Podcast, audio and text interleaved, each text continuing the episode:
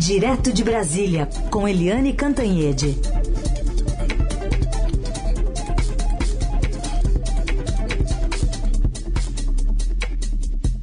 Oi, Eliane, não sei se eu falo boa noite, bom dia, a gente dá para fazer tudo junto, né? Oi. Oi é melhor. Oi, Eliane. Oi, bom dia. Realmente eu fui dormir às cinco e meia da manhã, porque o debate foi até de madrugada e depois a gente continuou comentando o debate e é muito longe porque foi lá no, na, nos estúdios Globo, lá da, do Projac, em Jacarepaguá. Então, realmente, cinco e meia da manhã, estou assim, meio grog. Não, e até desacelerar, né? É uma cobertura muito intensa, a cabeça também nem sempre obedece, né? Muito, muito cansada. Estou muito cansada, estamos todos muito cansados, mas foi é, muito bacana. O debate foi muito tenso. O debate foi assim, sabe? Primeiro, muita ansiedade antes depois muita atenção durante o debate. E, hum, e foi curioso porque o, o Jair Bolsonaro já chegou nos estúdios Globo, assim, sabe, muito já prometendo a que vinha, porque ele já chegou mal-humorado, já chegou atirando. E ele levou uma equipe que não deixava dúvidas de que ele ia para não estava ali para brincadeira não, porque hum, ele não levou, por exemplo, a Michelle, ele não levou, não levou uh, nem o marqueteiro, não levou os generais, levou o Carluxo, o Carlos Bolsonaro, que é o filho 02 e que é o homem da pancadaria, né? O Carluxo gosta de briga. E levou o Padre é. Kelmon, né? Boa lembrança. O tal do padre que não é padre tumultuou o debate, teve bate-boca com Lula, etc. Mas o fato é o seguinte, hum. É, esse debate teve algumas diferenças. Eu já vi muitos debates presidenciais, né, ao longo da minha longa carreira, e esse foi particularmente tenso, eu diria, que foi o mais tenso desde 1989, quando o mesmo Lula, que está aí até hoje, e o Fernando Collor de Mello tiveram uma briga feia, né? Foi um, um ataque, né? Foi um, um debate de ataques. Ontem é, começou diferente, porque esses debates começam mais mornos, e vão esquentando até vir a, vir a pancadaria. Ontem não. O Bolsonaro já começou com a pancadaria. Bolsonaro começou já com, a gente tem uma expressão, né? Quatro patas. Ele começou já quente, já partiu para cima e é, puxou ali o, o cordão do, dos, do, dos ataques na base da corrupção contra o ex-presidente Lula.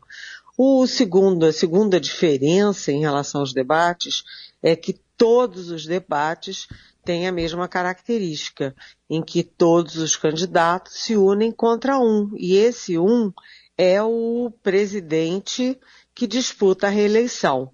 Né? Foi assim com Fernando Henrique Cardoso, foi assim com Luiz Inácio Lula da Silva, foi assim com uh, Dilma Rousseff, ou seja, a pancadaria é, o alvo da pancadaria é quem disputa a reeleição. Ontem não foi assim. Né? O alvo da pancadaria geral foi o ex-presidente Lula. Por quê? Porque o Lula é o favorito. Então todas as baterias eh, se viraram contra o Lula. Eu falo de Jair Bolsonaro, de Ciro Gomes, do tal linha auxiliar do Bolsonaro, que é o padre que não é padre, Kelman, o, a própria é, Soraya Tronic, o Luiz Felipe Dávila e a Simone Tebet. Só que a Simone Tebet tem outro estilo.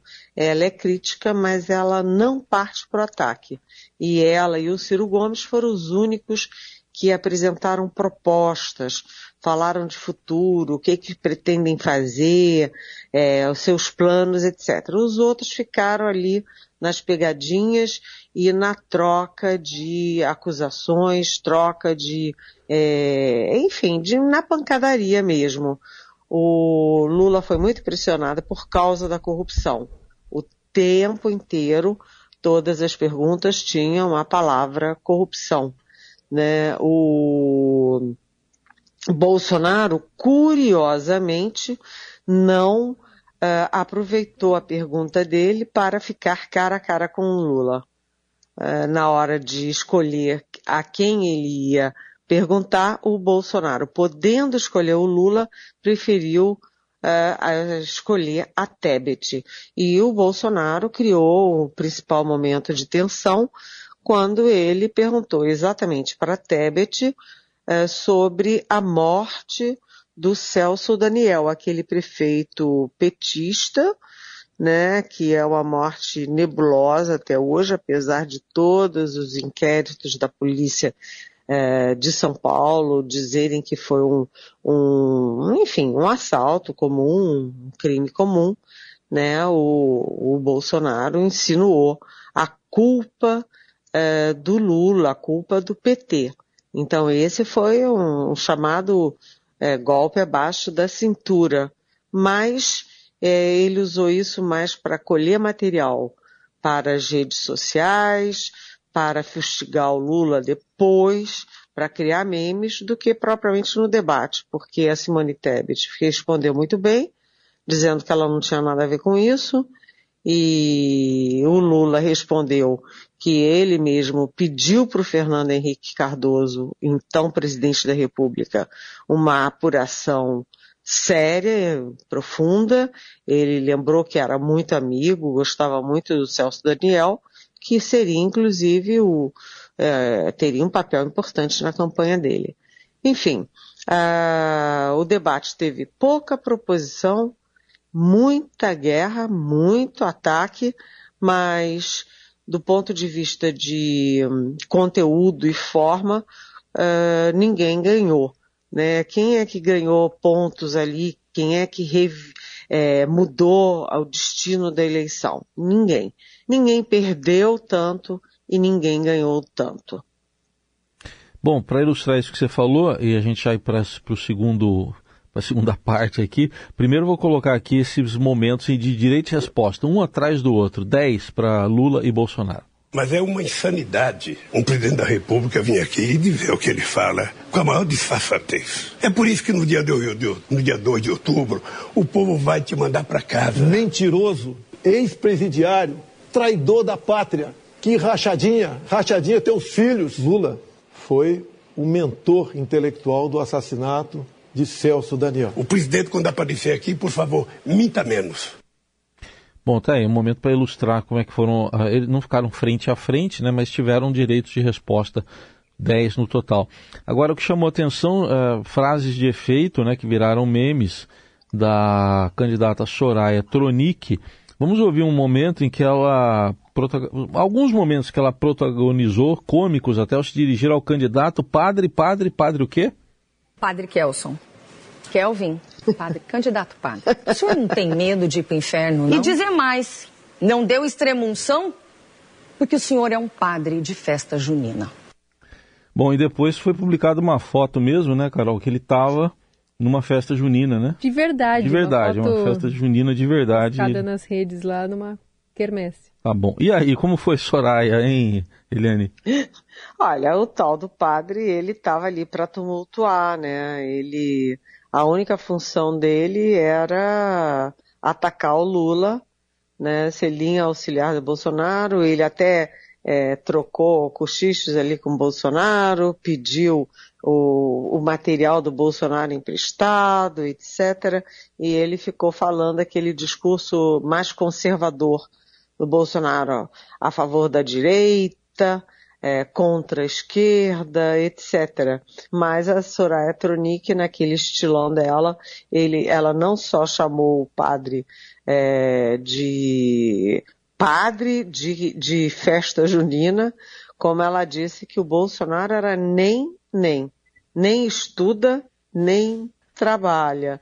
É, mas ontem ela não ficou falando sozinha, não, porque o Bolsonaro levou uma colinha dizendo que a Soraya Tronic, que foi, enfim, entrou para a política por causa do bolsonarismo, na onda bolsonarista, né, inclusive se elegeu da primeira vez pelo partido do Bolsonaro, que era o PSL, e aí ele levou uma colinha dizendo que, ah, sim, a senhora só pensa em cargo, só quer saber de cargo. E a senhora me pediu, é, aí ele enumerou os cargos, né? E como eu não dei, aí a senhora se virou contra mim. Mas a Tronic disse que pediu sim, que teve os cargos sim, que isso é fazer política, que na política os aliados é que é, assumem os cargos e o Bolsonaro aproveitou para fazer campanha, o que é proibido, né? Pedir votos, a lei eleitoral proíbe você pedir votos e ele pediu votos para três candidatos que eu não vou citar aqui, porque eu não, enfim, não vou ajudar ele a pedir voto para os candidatos dele, mas ele pediu voto para um, uma, um candidato ao governo, é, uma candidata ao Senado e um candidato ex-secretário do governo a deputado federal em São Paulo. E a Tronic é, sentiu, ela sentiu o golpe, porque ela está acostumada a fazer é, os memes, as gracinhas, e fica por isso mesmo. E o Bolsonaro reagiu, foi preparado para reagir. Dessa vez ela ficou meio sem graça, vamos hum. dizer. É. Eliane Cantanhede continua conosco aqui no Jornal Dourado. A gente está trazendo o quente né, desse debate, as análises, o consolidado do que fica, né? Agora faltando dois dias propriamente para a eleição. Eliane, depois do debate, né, os jornalistas conversam com as campanhas, com os candidatos, eles colocam as suas impressões, enfim. É, como é que eles estavam depois desse embate ali de frente das câmeras? Ótimo, eu adorei você perguntar isso, Carolina, porque uh, é muito curioso, né? Eles no debate, bravos, brigando. O Lula bateu firme no tal do Kelman, é, foi bastante duro contra ele, o Bolsonaro contra o Lula e tal. Aí acabou o debate. O Lula estava super bem humorado, estava é, assim, saltitante quase, é, dando a sensação de que ele estava aliviado, ao menos, com o fim do debate, ou seja, ele não achou que foi noca nocauteado hora nenhuma, e aí a gente conversando, eu e o grupo ali de jornalistas da Globo News, e ele, ele dizendo, primeiro, né, é, eu perguntei para ele se aquele momento dele se irritando com o Kelman não foi ruim para ele, porque a equipe do Lula não gostou, achou que ele não devia ter, é, sabe, batido boca exatamente com aquele cidadão ali que a gente nem sabe o que estava fazendo direito ali no debate de candidatos à presidência da República. Aí eu perguntei se foi, aquilo foi premeditado ou ele se irritou. Ele disse, olha, eu me irritei. Por quê? Porque aquele sujeito, ele, o Lula falando, aquele sujeito é um impostor, né? E não dava para ouvir aqueles desaforos todos calados. Ou seja, ele se irritou, Lula contra o menino, contra o Kelman, né? E partiu para cima e isso não foi é, nenhuma estratégia, não. Foi porque ele ficou mesmo é, cansado daquela, enfim, daquele uso do, do debate, o uso da, da exposição pelo Kelman para fazer o jogo do Bolsonaro. E aí uma coisa curiosa, a gente perguntou sobre o primeiro turno. Como é que ia ser? Vai dar ou não? Ele disse, olha, eu trabalho sempre para ter o primeiro turno disse que hoje, sexta-feira, ele está indo para Bahia, depois vai para o Ceará, depois volta para São Paulo e vai fazer uma, uma maratona de campanha lá em, em, São Paulo, ou aí em São Paulo, com o Fernando Haddad, que é o candidato do PT ao governo. E, mas ele disse o seguinte, mas se for para o segundo turno, não tem problema. Não tem problema, porque eu sempre defendi o segundo turno, acho que é do jogo, e eu sempre fui para o segundo turno. Ou seja, ele disse que quer ir para o primeiro turno, mas que não terá nada a opor, não, não, não tem nenhum problema se tiver que ficar para o segundo turno. A gente também perguntou sobre as pesquisas. É, o Datafolha, por exemplo, que saiu ontem, e o Lula contou a seguinte história, porque o Bolsonaro o tempo inteiro diz, ah, onde eu vou tem multidões e multidões, o pessoal dele manda para nós jornalistas, né, imagens dele com multidões e multidões. Aí o Lula contou que em 1982 ele foi ele era candidato a prefeito e ele foi para o Pacaembu aí em São Paulo e tinha uma multidão enorme. E ele pensou, ah, já ganhei, olha aí a multidão. E no mesmo dia o nosso Estadão, olha só, ele citando o nosso Estadão, é, deu uma pesquisa em que eu, Lula, tinha 10%. E aí eu xinguei o Estadão, xinguei a pesquisa e tal. E no fim das contas veio o resultado da, das urnas. E eu tive 10%. Ou seja, o Lula diz que pesquisa é assim. Quando é a favor, todo mundo gosta. Quando é contra, todo mundo é contra é, mas que ele acredita sim as pesquisas e ele fez uma revelação, que as pesquisas internas da campanha dele dão exatamente o que as pesquisas mais sérias, mais reconhecidas têm dado mesmo, ou seja, é, ele confirmou o Datafolha. E já o Bolsonaro, curiosamente, porque ele é sempre muito raivoso, ele estava super bem humorado. Quando ele encontrou comigo, você, todo mundo sabe que o pessoal do Bolsonaro não gosta de mim, né? A militância do Bolsonaro é, me bate, né, o tempo inteiro. E aí, quando o Bolsonaro me viu, me deu quase assim, quase um abraço e disse, ah, enfim, juntos. e tava brincando, foi engraçado. E ele, aí eu perguntei para ele, vem cá, o senhor teve a chance de ficar cara a cara com Lula e perguntar direto, por que, que o senhor não perguntou? Aí ele virou e falou, ah, porque eu já falei tanto de corrupção do Lula, essas coisas todas de, de Petrobras e tudo. Eu disse, ah, não tenho muito o que falar não. Mas uma curiosidade é que o Bolsonaro reclamou do Ciro Gomes disse que esperava mais do Ciro Gomes, que o Ciro Gomes ontem estava bonzinho. Hum. Aliás, é, um detalhe aqui para vocês. É, na, numa das horas do embate do Ciro Gomes com o Lula, na hora que cada um foi para o seu canto, o Ciro deu uma risadinha assim, amigável para o Lula. Não me passou despercebido, não. Esses bastidores são muito bons. Bastidores. Você citou de passagem Datafolha, então vamos lá. Datafolha que saiu ontem, Eliane, votos válidos, né? 50% para Lula, 36% para Bolsonaro. Está no limite ali do sim e do não para o primeiro turno. Exatamente, 50% de votos válidos para o Lula. Para ele é, vencer em primeiro turno, ele precisa de ter 50% mais um. Quando a, o Instituto dá 50%, é porque tudo pode acontecer. Por um lado, ou para o outro. E aí a gente pensa, uh, olha, 48 dos eleitores 48% dos eleitores do Ciro Gomes admitem mudar, 46% na verdade admitem mudar de voto. E 38% dos eleitores da Simone Tebet admitem mudar o voto. Portanto, né, eh, se houver essa mudança, essa transferência de voto, o Lula pode efetivamente ganhar no primeiro turno, se ele atrair esses eleitores e os indecisos, ou parte dos indecisos. Mas, se tiver uma chuvarada danada, como está no Rio de Janeiro, por exemplo, que tem chovido muito, ontem choveu, choveu o dia inteiro, é, isso pode atrapalhar né, a votação pode aumentar a abstenção.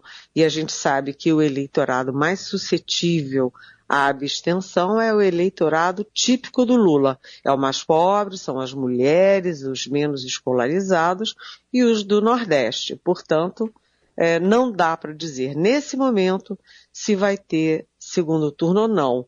E com o um seguinte detalhe, né, tem outra dúvida nessa campanha. Quem é que vai chegar em terceiro lugar? Quem vai chegar em terceiro lugar? Ou Ciro Gomes ou a Simone Tebet. Em São Paulo, o Datafolha já dá a Simone Tebet três pontos percentuais na frente do Ciro Gomes. Portanto, a eleição de domingo ainda reserva aí é, ansiedade e pode ter surpresas. Lembrando que no segundo turno o Lula é francamente favorável também. E lembrando também que o Bolsonaro tem 52% de rejeição, ou seja, metade do eleitorado não vota nele de jeito nenhum. Portanto, as chances de Bolsonaro reverter o jogo estão cada vez mais estreitas, seja no primeiro, seja no segundo turno. Muito bem, essa é Eliane Cantanhede, a gente vai continuar com essa cobertura especial ao longo né, do fim de semana até domingo. Claro, na segunda-feira de volta por aqui, né, para trazer esse minuto a minuto, esses passos finais de um processo eleitoral bastante longo. Eliane, obrigada, viu? Bom trabalho para você. Bem, bom trabalho Valeu. e bom sono, porque agora eu vou dar uma dormidinha.